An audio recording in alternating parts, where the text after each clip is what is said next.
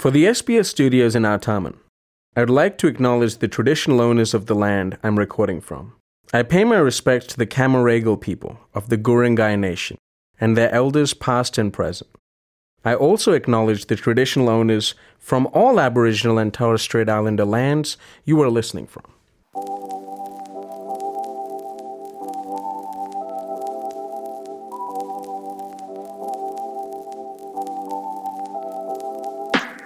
Hi, I'm Suraj Kolakar. I am an immigrant, and I am fascinated by immigrant stories. They have everything hope, passion, fear, alienation, and triumph. My guest today is Grace Arach from Uganda. Grace was abducted at a very young age and turned into a child soldier in Joseph Kony's army. She was able to escape her horrible situation and eventually moved to Australia with the mission.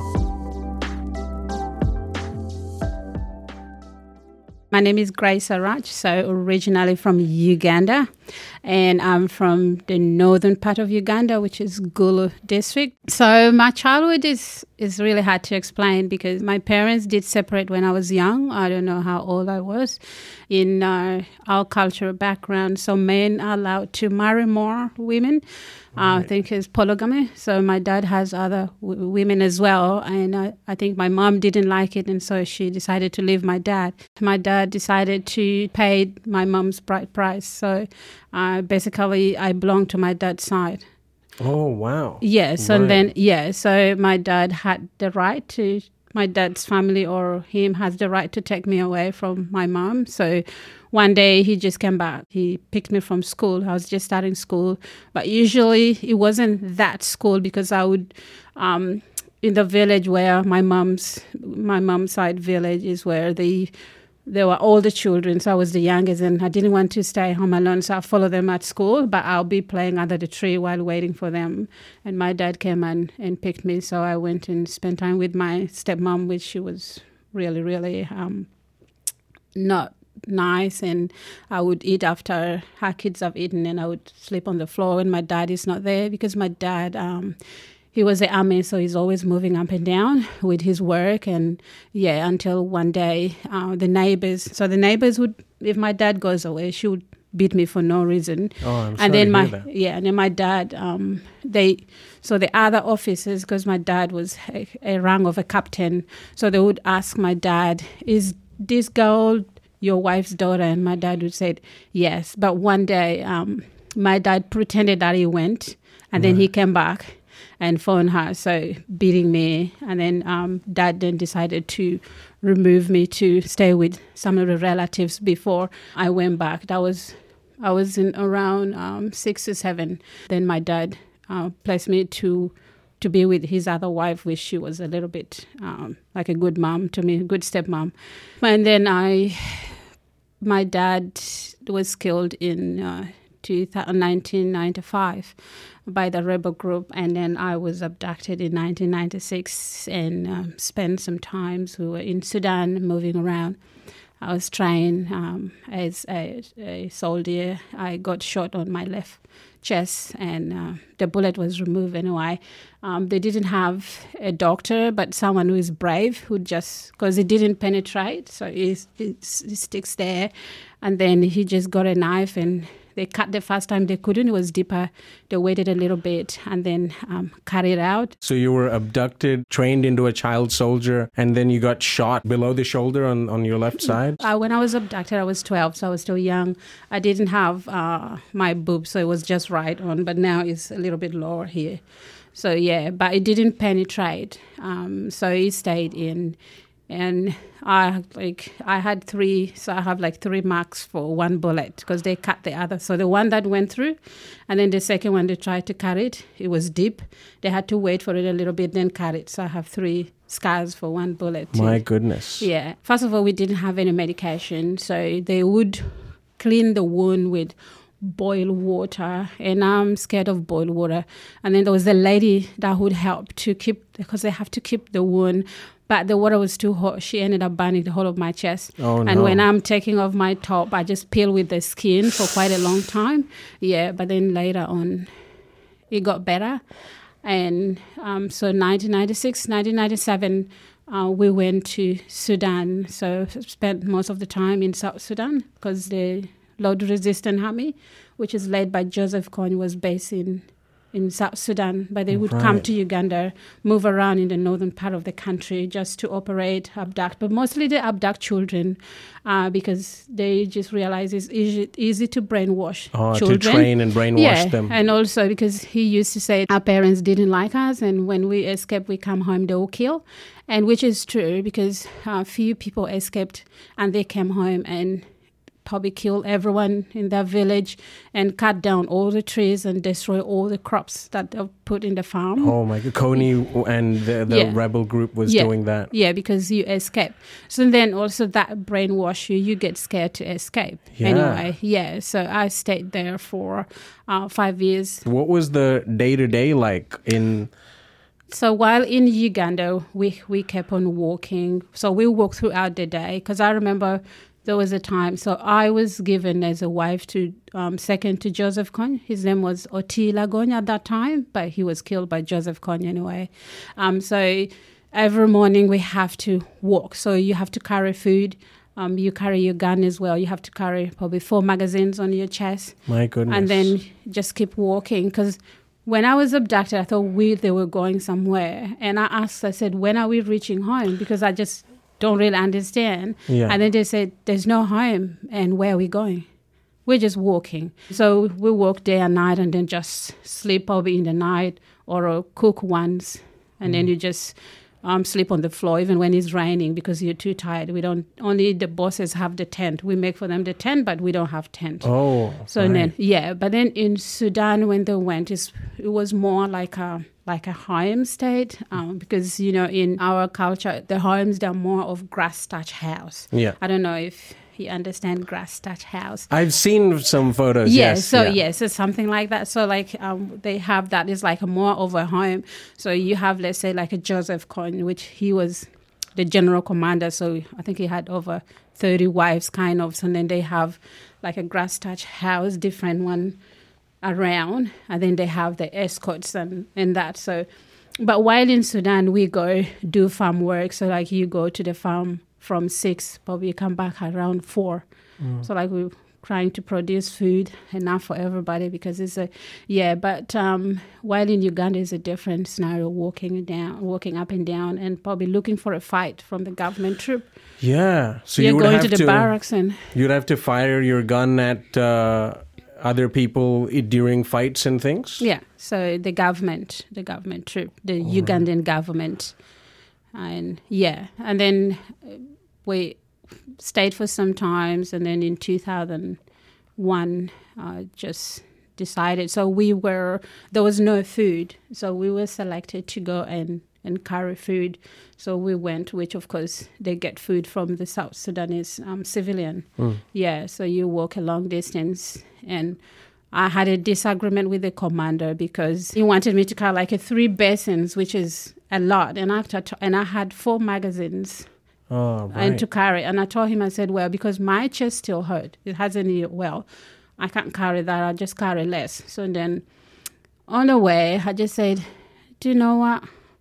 I'm just tired. I'm going to go home because there's no way you'll ever say you'll escape. You'll be killed immediately. So they thought I was joking. yeah. Yeah, even if you're joking, they hear you saying, I'm going to escape, you'll be killed. Oh, and they wow. might kill you for a week, you know. So they'll just beat you and then probably decide to cut something, or, you know, just oh a my, like punishment. torture and things like yeah, before you die.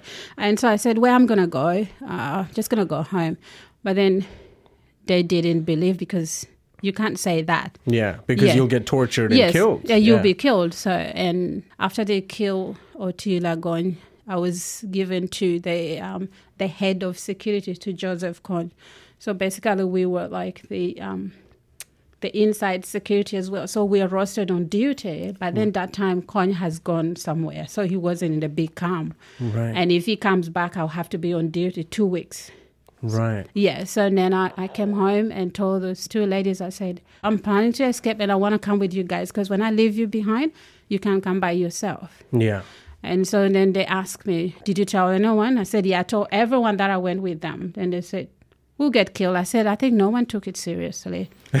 So you had said, I'm going to escape. And because it was such a crazy thing to imagine, because you'll get tortured and killed, nobody would have believed it. No, they Wow. didn't. And around 10, I move around and check all the boys were sleeping. Right. So I could remove their gun, put back, they're not waking up. And then I went to the room and told the ladies, because they had little babies. And that's how you'd check if someone was sleeping. You'd pick up the gun and see if they would grab the gun back. Wow, that, Yeah. that's bold. And then um, I told the mothers, I said, we have to go. Hmm. And I told them to, um, because the way African do carry the kid, babies on their back. Right. So they put the baby and then you tie it. And I told them to get probably few of them so that the babies don't feel when we're moving. Because we have to walk a distance Right. to cross the barracks itself. How many babies did you have to carry? Two, the mothers too. Right. Yeah, so one each. Wow. Yeah, so I escaped with two, two, two ladies, and then we walked. But even up to now, when I remember the process, I just, yeah, I feel it was really scary. So we were not clever enough. So we didn't pick our shoes. We said the shoes will make noise, so we were tiptoeing and a long distance to tiptoe. Barefoot? Yes. Right. So we had to tiptoe, and along the way, there were also other soldiers guarding as well because as we leave our place, there are other commanders, so they just keep the circle like that, and we have to cross. We have to cross, Right. and then by that time they realized we were not in the house because we were supposed to go to the farm at five. Yeah. And now they're looking for us. They said, oh, okay, they've escaped. Then they checked, I'm not there. And then they checked the other one. Her name was um, Rose. And then they checked Vicky, it's not there. They checked the two babies because I have committed a big offense. First of all, taking their women and children worse. And not only one, but two, two women, two children. I had to apologize because like I started panicking because then I was blaming myself for convincing these ladies to go Right. and they will get killed. I don't mind me being get getting killed, but then them, they didn't plan that it was my fault. So then I said, okay, let's run as fast as we can. So I asked them to run, but then I remained behind. So I had to, so I had to squat, and I would see the boys that I checked on them. They were sleeping. They were running, trying to follow us because Right. everybody's running. That mm. no, we have to look for them. They should have gone very far. And I was squatting there, so I let them pass, and I said, okay, we have to run and go the other side. So we ran. I said, we have to run as fast as we can do. And I don't know where we're going, but we have to move far away from here. With then the we figure babies, out, yeah. the babies. And remember, we were not wise enough. We left our shoes, and and the Oh. grass was just burnt, and like all our Sharp. yes thorns, and like all our feet are swollen. Oh. Because And- you've walked in such a big we- circle. Yes, and also crossing the river. There's a lot of things under the river Oh, without shoes. Biting and yes, things. Yeah. So sharp things, and and then we we ran. Thank God, probably.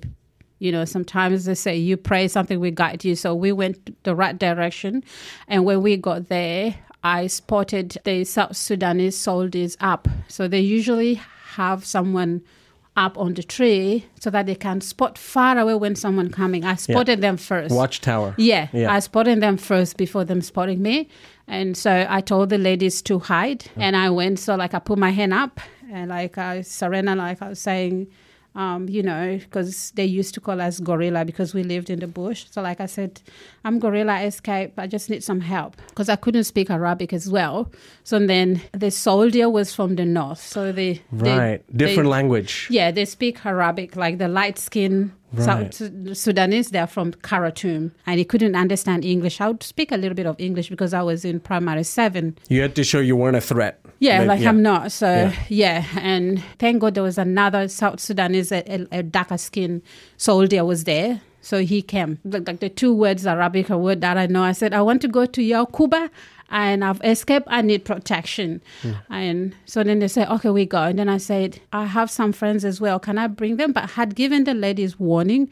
I said, as soon as they shoot me, they should run.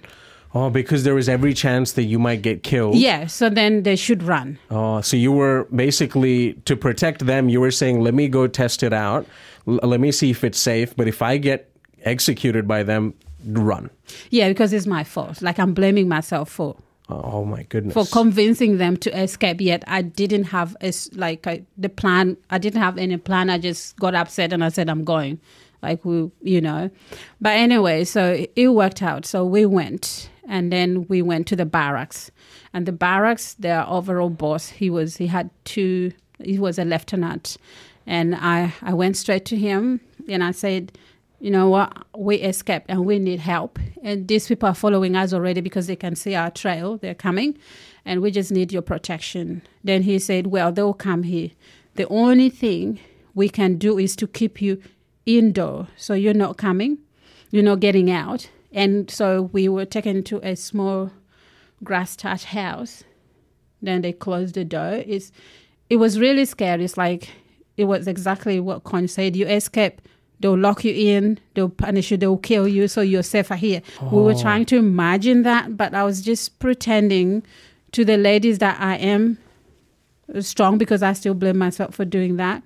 And I told the boss, I said, We just need your protection. I look at him and smile and I said, You know what? If they get me, they'll take me dead because I don't want to be like punished and killed in so I'd rather kill myself. And then he looked at me and saying, How will you kill yourself? So he had other escorts like standing because he's a big man. Then I said, I don't think that man is stronger than me, so I'll get the gun from him. wow. Yes, and then he looked at me and I said, I'll kill myself.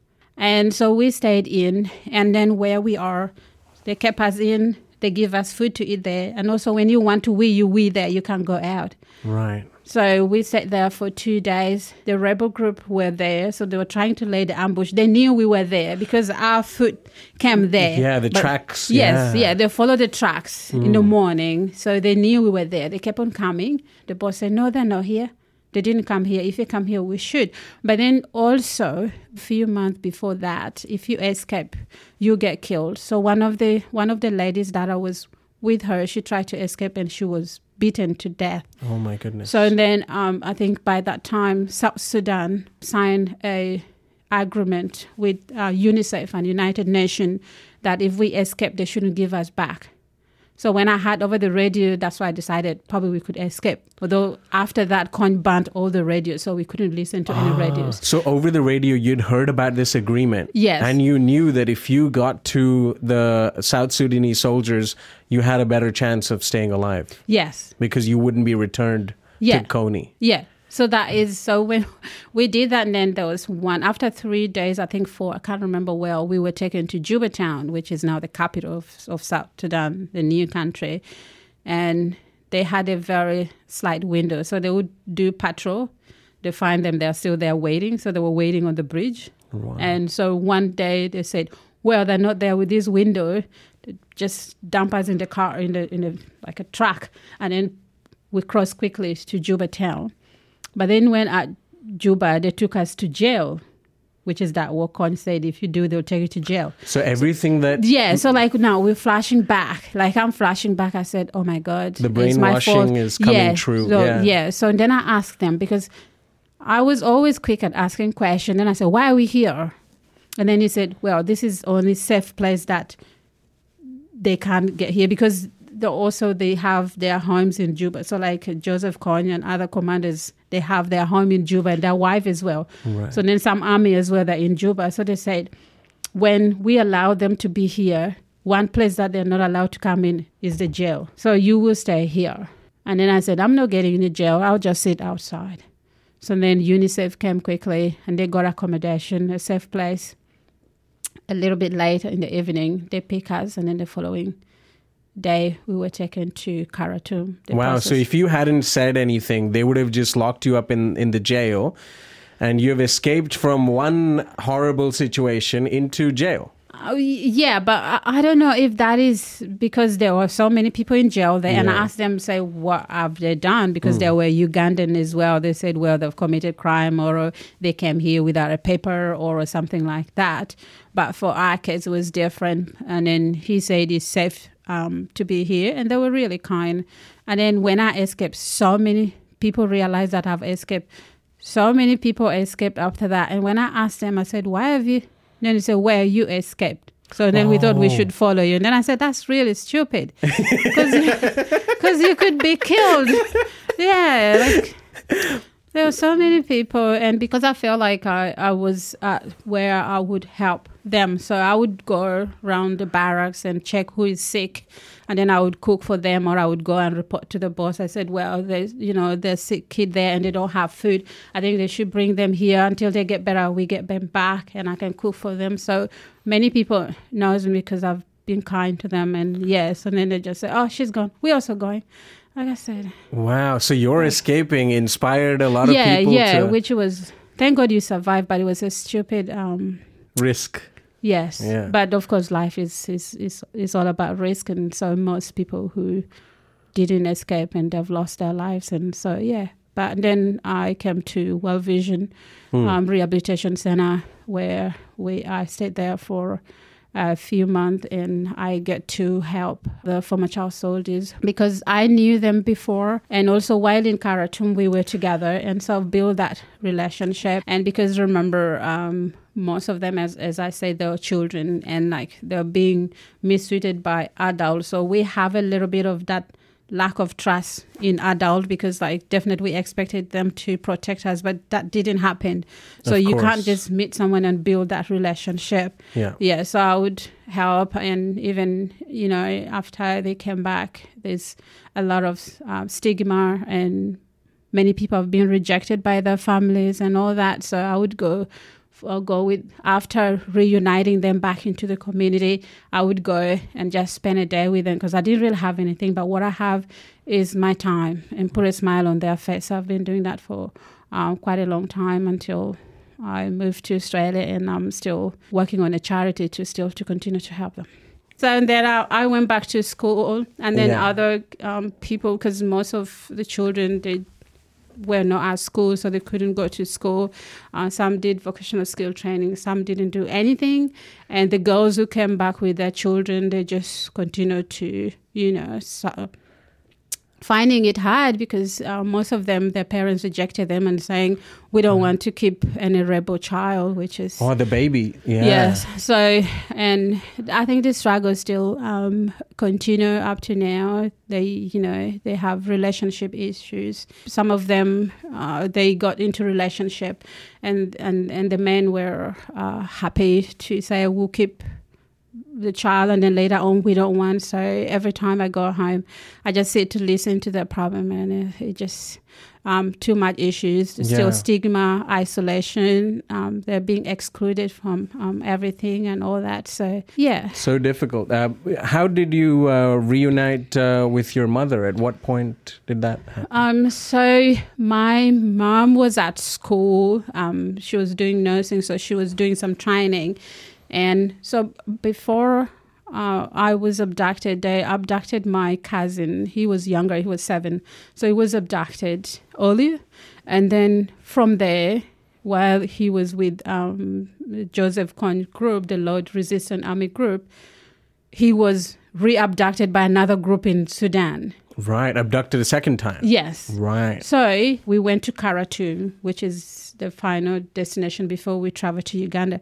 The day we arrived in Khartoum is the day they were leaving for Uganda to come to Uganda. And so they were excited. They're just saying, hello, hello, hello. And then I, I looked at him and then he lost the language. So he would only speak Arabic. Right. Yeah, so he was trying to learn to say hello in my local language, which he hasn't spoken for a long time. And I look at him, then I said, Where are you from? So then he said, I'm from Pabo. That's where my, my, my mom's home is. And then I said, Which side? So then he said, The village. Then And I he said, "Hang on." Then I said, Hey. and then I said, Okay, who is your aunt? Because the only aunt she has is my mom. Yeah. Yeah, and then he said, Doreen. I said, But that's my mom. Wow. And then we all started crying. And like I said, oh my God, what happened? So he told me I was, you know, I was re-abducted and then now I escaped and this and that. And he looked so different. He's grown, like, you know. So, and then he told me, I got a letter. Um, grandma passed away like two years ago, my mom's mom. And we all love her so dearly because we spent so much time with her. And then I said, oh, that's really sad. And then he said, yeah. And then when he came, he told mom, that I actually met Grace, and she will be coming probably the next lot coming Yeah. to Uganda. And because my family and my dad's family already had, when I got shot on my chest, someone escaped and told my mom, Your daughter was killed. Oh no. So then my mom fighting my dad's family not to do my funeral. Right. Yeah. So then when he came and then he said, I actually saw her. She's okay. And then my mom said, no. So she was like waiting for me, but she didn't tell my dad's family because she just she she really wanted to make sure that it's me. Maybe she wanted to see Yeah, maybe it's eyes, not. yeah. So so then um when I came and then the David, which is my cousin, he came out met me and I phoned him. He's okay. And then I said, so you haven't died? I said, no, they're actually okay. Remember we had that suspicion they'll poison you in food, water, or we couldn't even when we are sick, we don't want injection, they'll inject you or something like that. And then he said, no, it's actually fine. I've met everyone. Everyone is fine. And his dad, no, I call. I said, his uncle there. I said, your uncle is there. Everyone is there. And they've come here and I've gone home. I've seen them and everyone is fine. I said, have you seen mom? I said, yeah, she's at school. I've seen her. And so and then I thought, wow, vision, I want to go and see my mom. Hmm.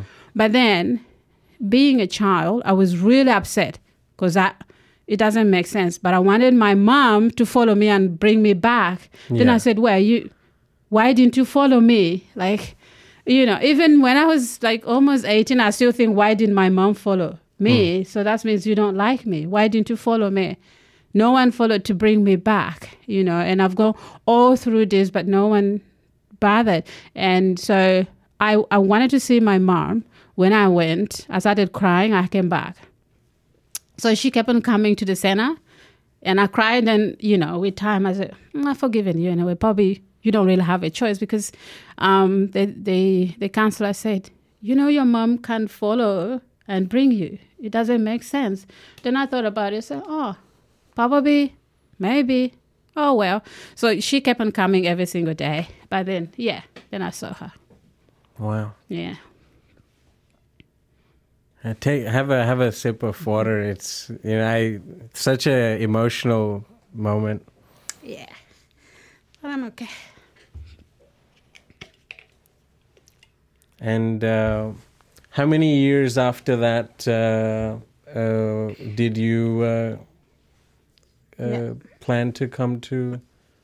So I Australia. went to yeah, so I went to school and then I did um diploma um developmental studies. So I've always wanted to help. And I just wanted to study something that I can see how I can help in more of holistic approach. Yeah, is that what brought you to Australia?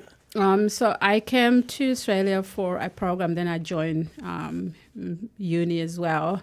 Um, so um, I studied mental health. First of all, I wanted to understand about mental health, and so then I can understand myself and see how I can deal with myself first Yeah. before helping others. Yeah. Because I went to high school, I went to uni, they never talked about mental health. Yeah. So it's the way they describe it, although at the moment uh, it's changing the narrative is changing a little bit but usually they will say probably you've annoyed your ancestors or something has happened or being punished you didn't respect the elders or something like that. So and also there's no um, definition of mental health.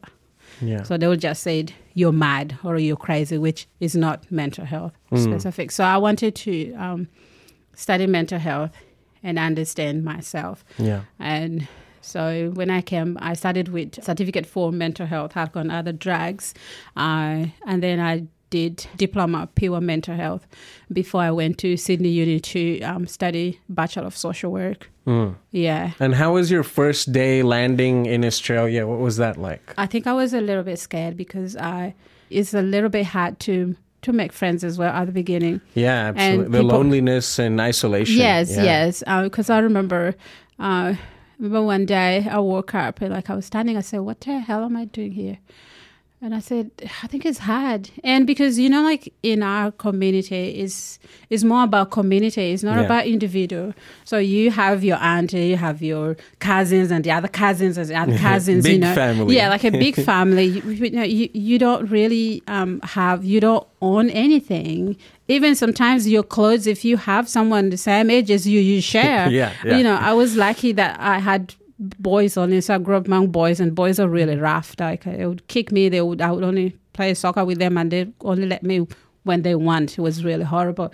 But then, so it's it's a different setup. And then here is you, and you can't go to anyone's home until you inform them that you're coming. Yeah, you got to call. And There's no have to- dropping no, and you have to tell them what time you're gonna be there for. But at home, I just go to someone's and stay there two days. I don't have to tell you that I'm coming. yeah. Yeah, because there's always enough food, you know. So you, when we're cooking, we cook just in case Yeah. someone comes up. Yeah. Yeah, so there's always extra food, extra breakfast. Everything is extra. Yeah. But then while here is different, as I told My you parents earlier. Yeah. were saying the same thing you're saying with uh, the calling someone before you drop by. That was one of the biggest things they found different because they, I was in the neighborhood. Knock. Yeah, yeah, oh, lovely yes. to see you. Yeah, yeah, Why should I call? Just walk in. Hello. Yeah. Oh, come on. You can even sleep there. You don't really, you know. You know, it's like because we never had. You know, I think I was today with my work. I think someone was talking about how they had imaginary friend. Then I said, I don't think that existed because. We have so many kids that to Yeah. play with in the village. Yeah. You don't have time for yourself. You know, here I said, oh, me time. Where will you get me time? You don't have that me time. 24 7, you have someone here, you have someone sitting there. Even in bed, you like you're, you're five, six, you know, like Yeah. you don't have that me time. Then I Yeah. said, I don't really get it because growing up, I didn't have that. We had so many kids to play with.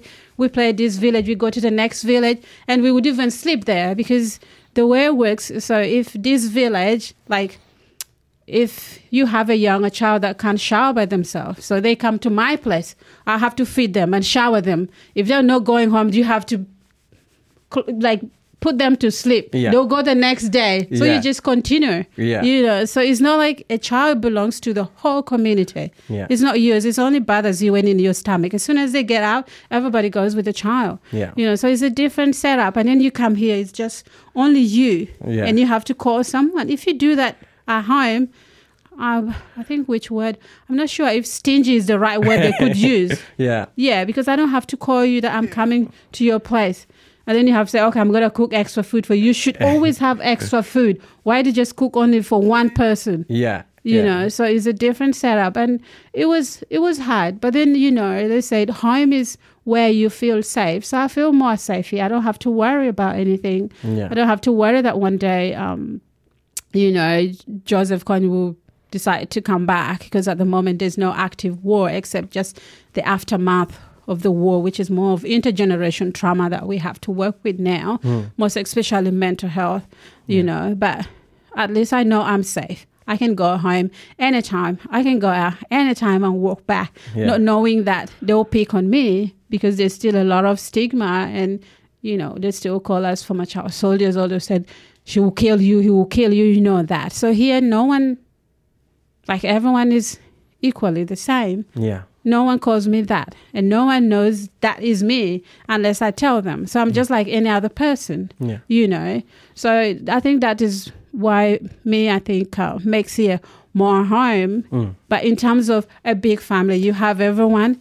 Is not, Yeah. yeah. you know. But home is where you feel safe. Yeah. So, and where you spend most of your time.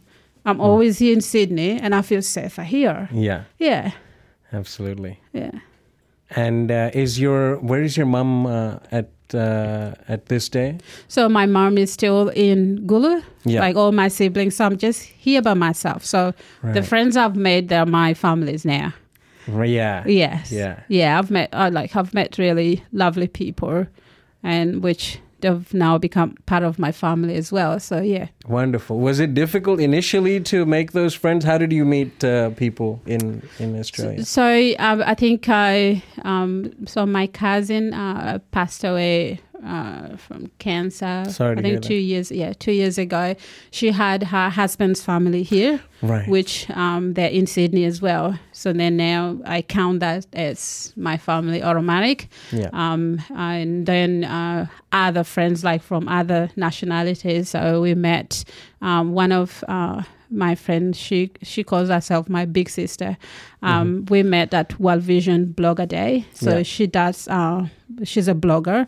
For World Vision, and we met in Melbourne. So I was telling her about the charity that I want to put in place to to help former child soldiers, uh, what they're going through now, and because I, uh, you know, because I count myself as someone who has got enough help, of course, in court, but I still struggle every day with mental health, you know? Yeah. Yeah, but at least if I get knocked down, I can pick up because I got that that um that skill. Yeah. But then uh, few other children, no, they're not children, they're young adult Yeah. that came after the foreign aid had moved to other places. They haven't got that help. So Yeah. then every time I just think, like, I feel I've got enough and I still struggle every single day. What about them who haven't had any of that? How do they cope? And that's why there's so many people committing suicide because they just can't cope up. And so then setting this charity help to for them to build that skill. Yeah. Did you and know? that's so important having that support system. Yeah. because personally when i was going through uh, struggles with mental health as well having uh, not only my family and then people at work therapy medication all these things together helped me get out of that and uh, imagining without that it's it's so difficult right Absolutely. Yes. that's why uh, you know what you're doing is is so wonderful Yeah, thank you. And because is because like remember how our community setup is and also being rejected by the community that you're supposed to fit in and Yeah. also not getting that. So it adds on to the post traumatic stress and, and mental health and also now with, you know, poverty as well. So there's too much of combination that is in there. So then I thought I should um, build that um, charity to help support because I think everyone deserves a second chance. And so they still deserve a second chance to start a new life. And I think um, we can choose to make a difference in our own way. And so for me, what makes me happy is to help other people. And that what's keep me going every single day. Wonderful. Uh, uh, this this conversation has been has been great.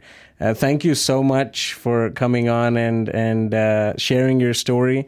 And easily one of the bravest people I've ever met. My Uh, goodness. Thank you. Thanks for having me. I appreciate it. Thank you so much. And thanks for listening. Um, yeah. Why don't you tell us what your charity is, so then the listeners will uh, know about your charity and can help out. Uh, yeah, so um, the charity, I decided to name it uh, um, with my local language, which is Bedokige, meaning living with hope, because what I'm looking at is giving hope to the people who are hopeless. And I know whether you're religious or not, you always believe in hope. Everyone will say, I hope tomorrow will be better.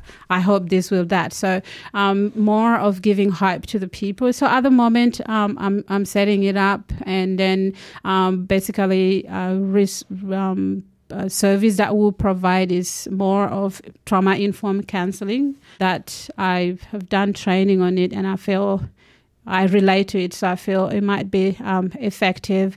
And also, as I said, most time I go to Uganda, and I'm still going to Uganda next month, is that I I meet with the former child soldiers, and we still have people who have bullets on their body, and every t- every night they're in pain, and they don't have the resources. So, and also at the moment we have GoFundMe, um, so you people can also um, donate to GoFundMe as well. Wonderful. What? Uh, how can they find it? What name So, is it under? um, so it's on my LinkedIn. So you can just go on LinkedIn and get Grace Arach, and then you can click on the link.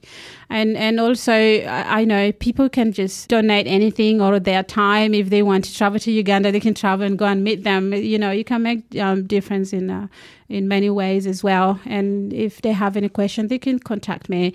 And I also still struggle because like I don't really understand the system as well. I need probably someone from marketing. I need someone from uh, technology Yeah. and like finance. So if people would volunteer and also social media, Yeah. that would be great. Wonderful. Yeah. Thank you. Awesome. And uh, when you mention hope, uh, that optimism and hope that I see throughout your story, right from uh, when you risked your life to see if it was safe to talk to the soldiers to when you were uh, settling into World Vision and how you're helping people. That optimism and hope that you had has shown through in your story throughout. So I think that's very, very, very nice. Yeah, thank you.